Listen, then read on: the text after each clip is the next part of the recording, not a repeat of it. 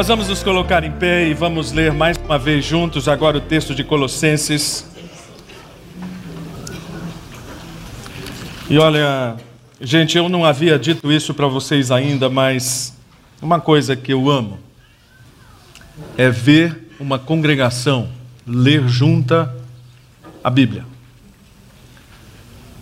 Isso dá o tom da nossa união em torno de tudo aquilo que vocês colocaram aí como representação da igreja. Vamos ler juntos então. O Filho é a imagem do Deus invisível e é supremo sobre toda a criação, pois por meio dele todas as coisas foram criadas, tanto nos céus como na terra, todas as coisas que podemos ver e as que não podemos, como os tronos, reinos, governantes e as autoridades do mundo invisível tudo foi criado por meio dele e para ele. Ele existia antes de todas as coisas e mantém tudo em harmonia. Ele é a cabeça do corpo, que é a igreja. Ele é o princípio supremo sobre os que ressuscitam dos mortos. Portanto, ele é primeiro em tudo, pois foi do agrado do Pai que toda a plenitude habitasse no Filho e por meio dele o Pai reconciliou consigo todas as coisas, por meio do sangue do Filho na cruz. O Pai fez as pazes com todas as coisas, tanto nos céus como na terra. Isso inclui vocês, que antes estavam longe de Deus, eram seus inimigos, deles separados por seus maus pensamentos e ações. Agora, porém, ele os reconciliou consigo por meio da morte do filho no corpo físico.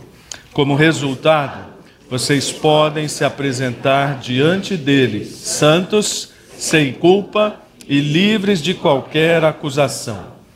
É preciso, porém, que continuem a crer nessa verdade e nela permaneçam firmes. Não se afastem da esperança que receberam quando ouviram as boas novas que foram anunciadas em todo o mundo e que eu, Paulo, fui designado servo para proclamar. Oremos. Senhor, neste momento pedimos que o teu ensino nos dirija pelo Espírito à plena convicção de que o Senhor Jesus é o princípio de tudo e que Ele é Senhor da igreja em nome de Jesus. Amém. Vocês podem assentar-se.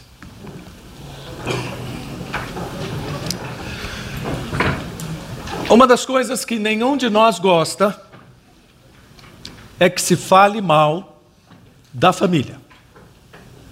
Afinal de contas, falar mal da família é um privilégio exclusivamente nosso. Não é mesmo? Já ouvi várias pessoas dizendo isso. Não fale mal da minha família. Só eu posso falar mal dela. Mas quando os outros falam, nós ficamos realmente enfurecidos. Por exemplo, vou dar uma dica: não fale mal de mim para minha esposa, ela fica muito brava. Ela costuma dizer: fale mal de mim, mas não fale mal dele. Isso é natural do ser humano. E olha, Paulo está iniciando este capítulo da carta aos Colossenses depois das pessoas terem falado muito mal de Jesus. A gente pode dizer que ele estava bravo, sim. Que ele estava contrariado por causa de toda aquela heresia que ele estava recebendo o relato que estava sendo ensinada e afetando aquela igreja. E especialmente uma heresia que diminuía a pessoa de Jesus. É por isso que esse primeiro capítulo ele é tão explosivo. Paulo está argumentando, primeiramente, que, claro, que o Senhor Jesus é o princípio de todas as coisas e que Ele é o Senhor da igreja, mas ele faz isso de uma forma absolutamente, se fosse em questão de música, a gente diria fortíssimo, com cinco F's. E ele diz: Olha, ele é a imagem do Deus invisível, ele é o primogênito da criação, ele é a origem da criação, ele é o agente da criação, ele é o propósito, ele é antes de tudo que foi criado, ele é o sustentador da criação, ele é o cabeça da igreja. Opa! Para aí. Porque de todo esse texto que nós lemos, eu quero me deter apenas no versículo 18. Ele é o cabeça da igreja. Essa é uma afirmação tão importante que deveria causar em nós uma profunda impressão a respeito da pessoa de Cristo e da sua proeminência, preeminência. E não somente disso, mas da igreja. E é óbvio que as duas coisas estão interligadas. Se nós diminuímos a pessoa de Cristo, nós diminuímos a igreja. E como é fácil falar mal da igreja, você já percebeu? A experiência que eu tenho no ministério mostra que quando alguém chega na igreja falando mal de outra, sairá desta falando mal desta. Por isso que as entrevistas pastorais são tão necessárias. Né? A gente pergunta, e aí, como é que era a sua igreja? E a pessoa vai dizendo, ah, pastor, nem te conto. Depois dele fazer aquele retrato do Apocalipse da ex-igreja, a gente já sabe o que, que ele vai dizer da gente quando sair daqui. As duas coisas estão absolutamente juntas. A grandeza de Cristo nos leva a uma visão igualmente grande da igreja. Por isso não é exagero dizer que tudo aquilo que nós pensamos da igreja é realmente grande. E nós deveríamos nos sentir privilegiados por fazer parte de algo tão grande. Às vezes eu penso, eu ouço algumas pessoas dizendo assim: "Ah, eu gostaria de fazer parte de alguma coisa muito grande". Você já faz. Você já é parte do maior projeto de Deus para a humanidade chamado igreja. Ah, mas então por que, que isso não é coerente com aquilo que as pessoas pensam da igreja? Por várias razões. A primeira delas, cada um procura enxergar na igreja um pouco do seu ideal de mundo. Há pessoas que acham que a igreja deveria ser uma grande ONG para resolver os problemas que as ONGs estão resolvendo ao redor do mundo. Há pessoas que acham que a igreja deveria ser um grande partido político. Aliás, e tem gente trabalhando nesse sentido, já existem partidos confundindo aí igreja tal. Há pessoas que pensam até que, num caso extremo, a igreja poderia pegar em armas e vamos resolver o negócio agora. E claro, se você pensa assim, a igreja não satisfaz seu ideal. Porque ela não é partido, ela não é ONG, ela não vai resolver os problemas políticos do mundo mas ela vai agir conforme a pessoa de Cristo. Nós precisamos ter em mente, gente, uma coisa que eu já falei anteriormente: nós vivemos numa época que escandalosamente acha que é superior em tudo ao que já foi. E há um risco muito grande nesse pensamento, porque nós colocamos a igreja e Cristo e, e, todas as coisas de valor eterno que já foram estabelecidas, como se elas estivessem nesse bolo da naftalina. Coisas que nós devemos colocar no fundo do baú e nunca mais pegar nelas, porque elas são do passado, de museu. Muita hora nessa calma, muita calma nessa hora. A grande verdade é que Deus está revelando Cristo como cabeça da igreja. E depois de pensarmos no que Deus está revelando, no que Deus está fazendo na sua vida, do que Deus está fazendo na sua família, chegou a hora de pensar do que Deus está fazendo pela igreja e na igreja. E nós somos parte disso, parte desse projeto grandioso em que a própria percepção do que está em jogo promove em nós um senso de dedicação. Eu não sei se você já percebeu, tem coisas que eu espero que sejam percebidas para a gente não, não precisar falar. Eu não sou o tipo de pastor que anda com um chicote na cinta. Não penso que a Bíblia deva ser pregada dessa maneira. É claro que eu sonho com uma igreja onde as pessoas tenham um senso de dedicação, de dedicação ao Senhor Jesus, de tal forma que a igreja possa viabilizar tudo aquilo que ela sonha humanamente, coerente com o que Deus quer para a igreja. Mas nem sempre é assim. E ainda bem que um pregador disse isso antes de mim, não sei quem foi. Mas ele disse exatamente ou algo parecido com: tem pessoas que quando a gente vê na igreja é porque não tinha mais nada para fazer. E eu digo na reunião da igreja, porque é óbvio que ser igreja não é apenas estar aqui presente hoje.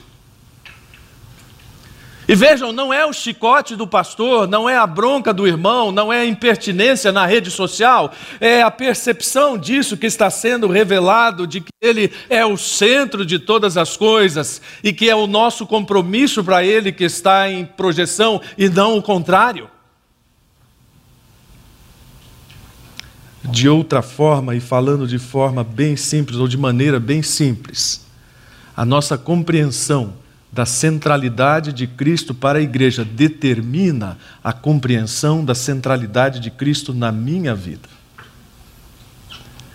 Se você gosta disso aqui, se você gosta desta santa bagunça, ou dessa santa muvuca, como preferem alguns outros, então você está num bom caminho para entender isso aí que está projetado. Você está num bom caminho para entender tudo aquilo que Paulo está dizendo a partir deste versículo, nas entrelinhas ou fora delas, ou repetindo em outros textos, como por exemplo em Efésios capítulo 1, versículos 22 e 23, quando diz: Deus submeteu todas as coisas à autoridade de Cristo e o fez cabeça de tudo, para o bem da igreja. Vejam como é simples. Em nenhum momento a igreja é diminuída pelo Senhor Jesus ou pelo apóstolo Paulo, ou claro, pelas Escrituras, muito pelo contrário. Ela é sempre sobrelevada, ela é sempre engrandecida, e a, a ideia de Paulo é trazer as pessoas ao entendimento disso de tal forma que as suas vidas sejam a mais pura expressão. Uma coisa que eu gosto é quando as pessoas me reconhecem numa igreja. Ah, você é daquela igreja, não é mesmo? Isso é uma boa expressão de identidade. Claro, se for positiva. Porque tem gente que às vezes ah, aquele fulano é daquela igreja, né? Misericórdia, prefiro ser o que eu sou. E aí o testemunho é extremamente negativo. Mas quando nós nos voltamos para essa centralidade que eu dizia, nós então entendemos que Cristo é a fonte de autoridade e poder da igreja. Ele determina a direção. Se Cristo é Senhor da CB Moema, como eu disse no domingo passado, não haverá brigas de poder. Haverá tão somente pessoas liderando a comunidade, sendo lideradas por Cristo. Pastor Fernando Brandão foi bem enfático quando esteve aqui, né? Ninguém lidera nada. Quem lidera é Deus. Nós estamos a serviço dessa liderança. E todas aquelas pessoas que estão servindo a comunidade, auxiliando a comunidade nesse serviço, estão debaixo dessa autoridade e desse poder. Não é humano, não é com coerção, não é com regra, não é com aplicação ah, de nenhum dispositivo jurídico. Mas é por causa daquilo que o Espírito Santo está fazendo na comunidade. Quem compreende esta realidade entende também que dele emana uma vitalidade e a força. Quem conhece um pouco de igreja sabe que igreja é a coisa mais misteriosa do mundo. De onde você menos espera, brota um negócio que ninguém pensou. E como nós nos enganamos às vezes por atrelar essa vitalidade e força a pessoas.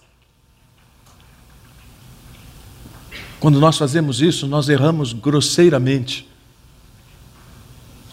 Porque tudo aquilo que nós estamos fazendo desde este encontro hoje, a tudo que Deus está colocando diante de nós para ser feito, será feito por causa da vitalidade de Cristo e da força que emana dele.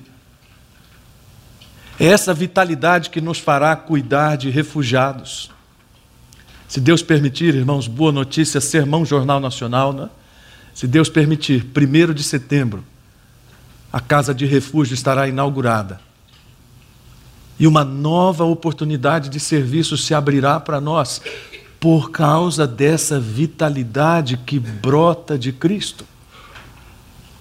Se Deus permitir uma outra notícia, logo, logo nós estaremos engajados num projeto de levar Cristo aos políticos desta nação. E a CB Moema será parte disso. Por causa da nossa capacidade, por causa da capacidade do pastor Jovaldo, não, por causa da vitalidade do Senhor Jesus, o Senhor da igreja. Se nós entendemos esta realidade, nós compreendemos que é de Cristo que decorre a capacidade para agir organizadamente. Uma das coisas que eu amo na igreja é essa articulação de corpo. Para que nós tivéssemos este evento acontecendo hoje, eu não sei quantas pessoas trabalharam, mas posso dizer para você, pelo menos umas 40. Nos detalhes desde a ordem de tudo que vai ser feito até a parte musical, a parte de alimentos, não é comandada pela Elaine, enfim, tudo isso envolve uma série de pessoas que agem coordenadamente para que os propósitos de Cristo sejam veiculados. Philip Yancey e um médico chamado Paul Brand escreveram um livro sobre a metáfora do corpo em relação à igreja. Eu acho que os médicos vão gostar muito desse livro. Quem não é médico, claro, há sempre uma certa limitação.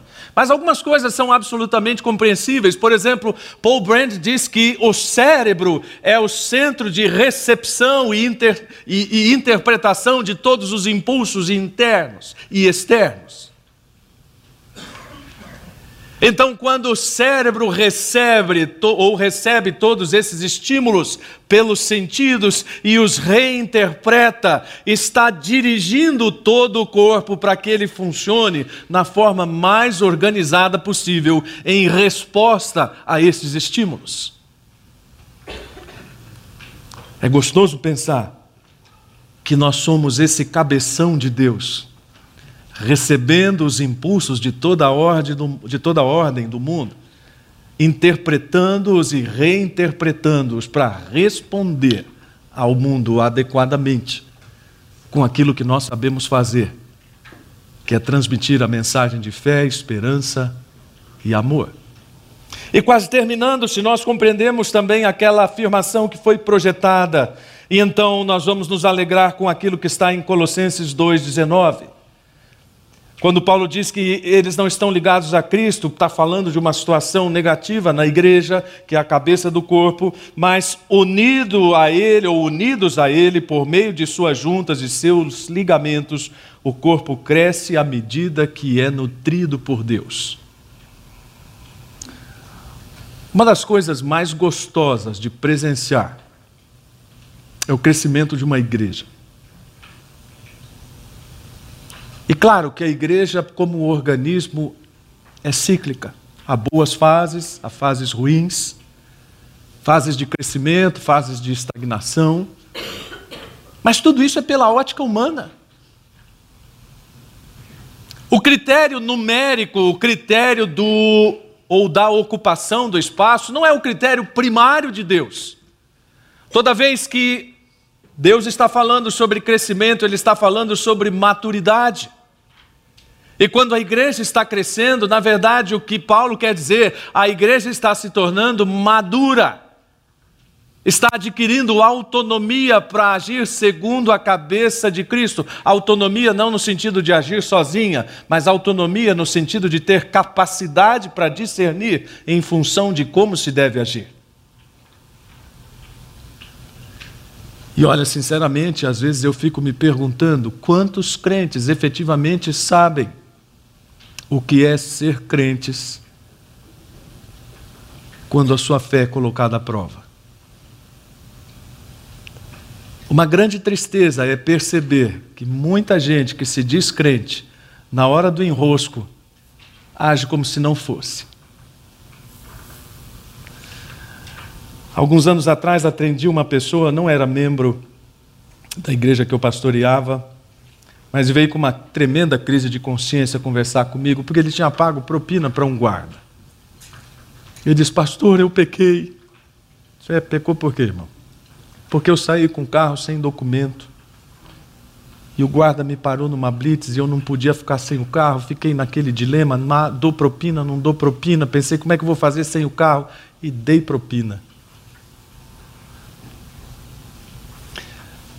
Na situação de desafio, agiu como qualquer outra pessoa agiria. Isso não é maturidade, isso não é crescimento. Nós podemos ter aqui duas mil pessoas, três mil pessoas. Qual será o tamanho disso diante de Deus, em termos de maturidade? E para terminar, Paulo diz: Ele é o princípio, o primogênito de entre os mortos, para em todas as coisas ter primazia. O primeiro a ressuscitar com um corpo incorruptível tem o direito, vamos dizer assim, já que Paulo gosta de linguagem jurídica também, tem o direito de representar todo o corpo e de fazê-lo vitorioso por causa dessa primazia. Uma das figuras que eu gosto muito na história da teologia recente é Dietrich Bonhoeffer.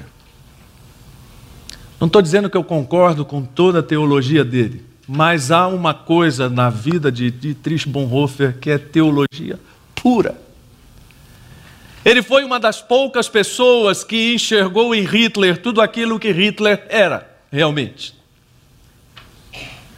Enquanto a igreja evangélica e a igreja católica se curvaram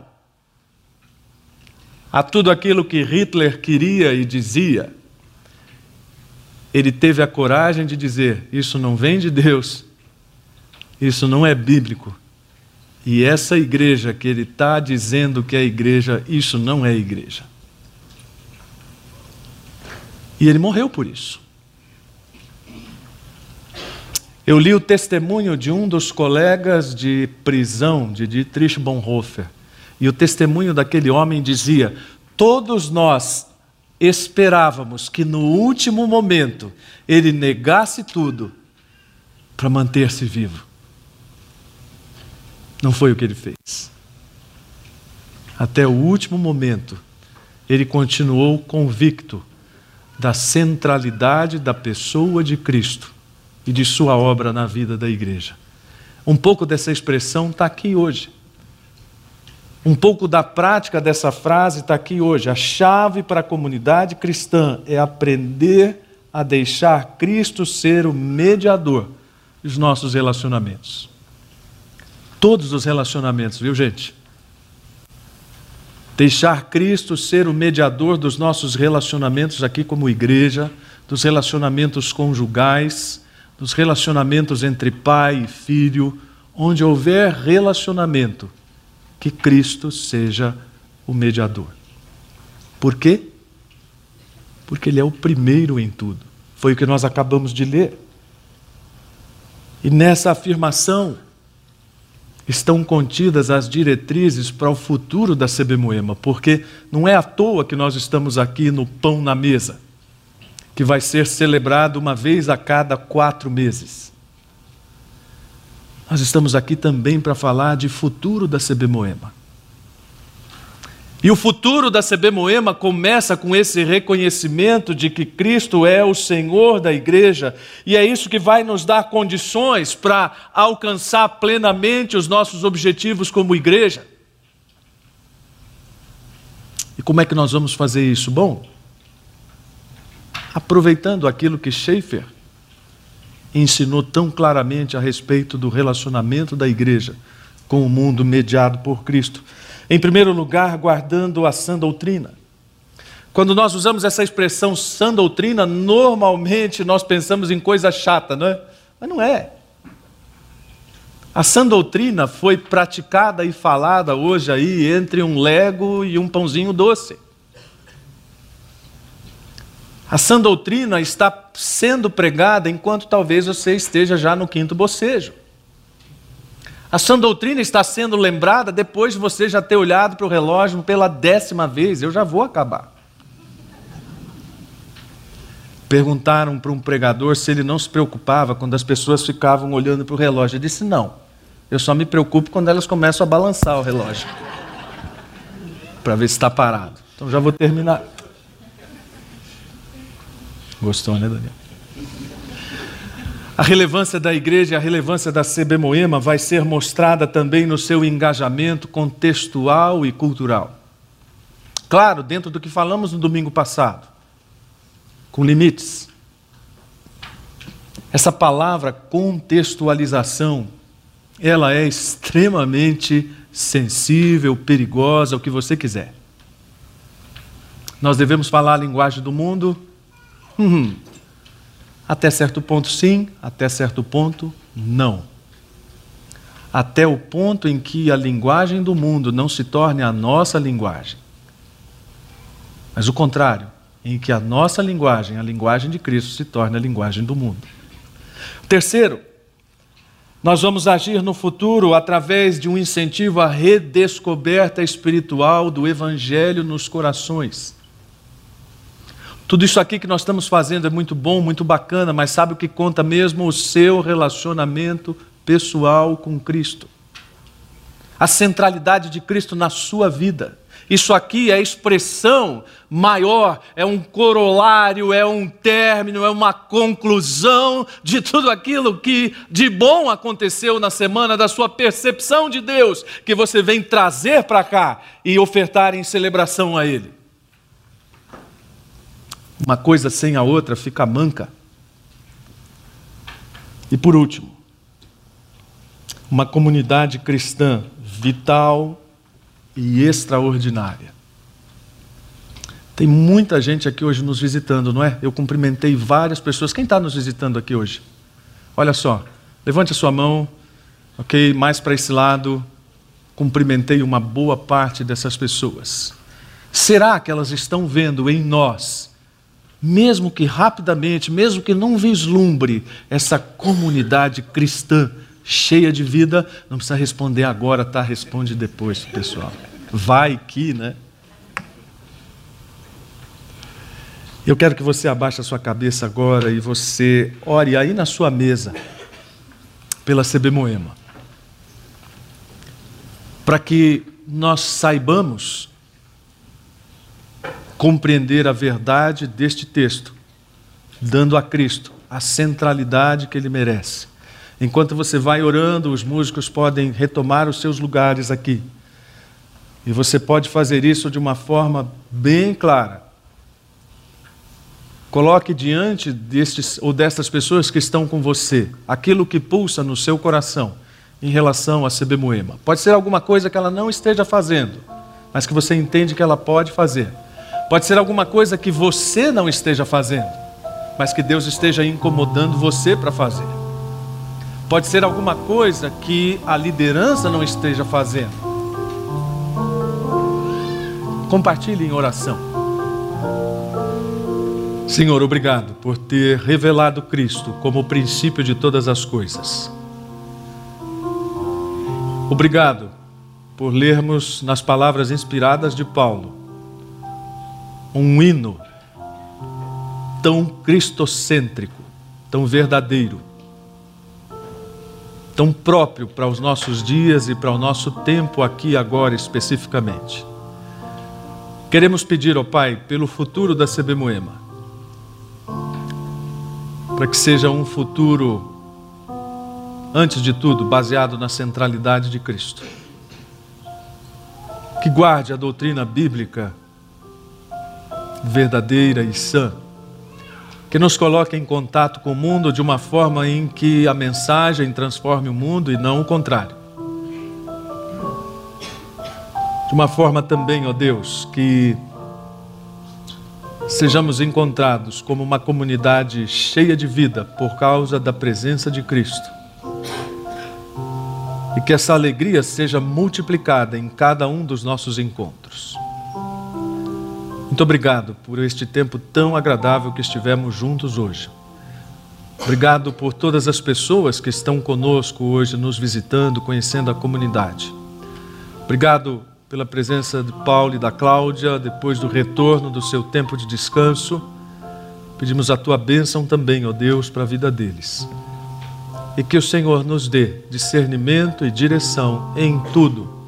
E nós oramos no nome de Jesus. Amém.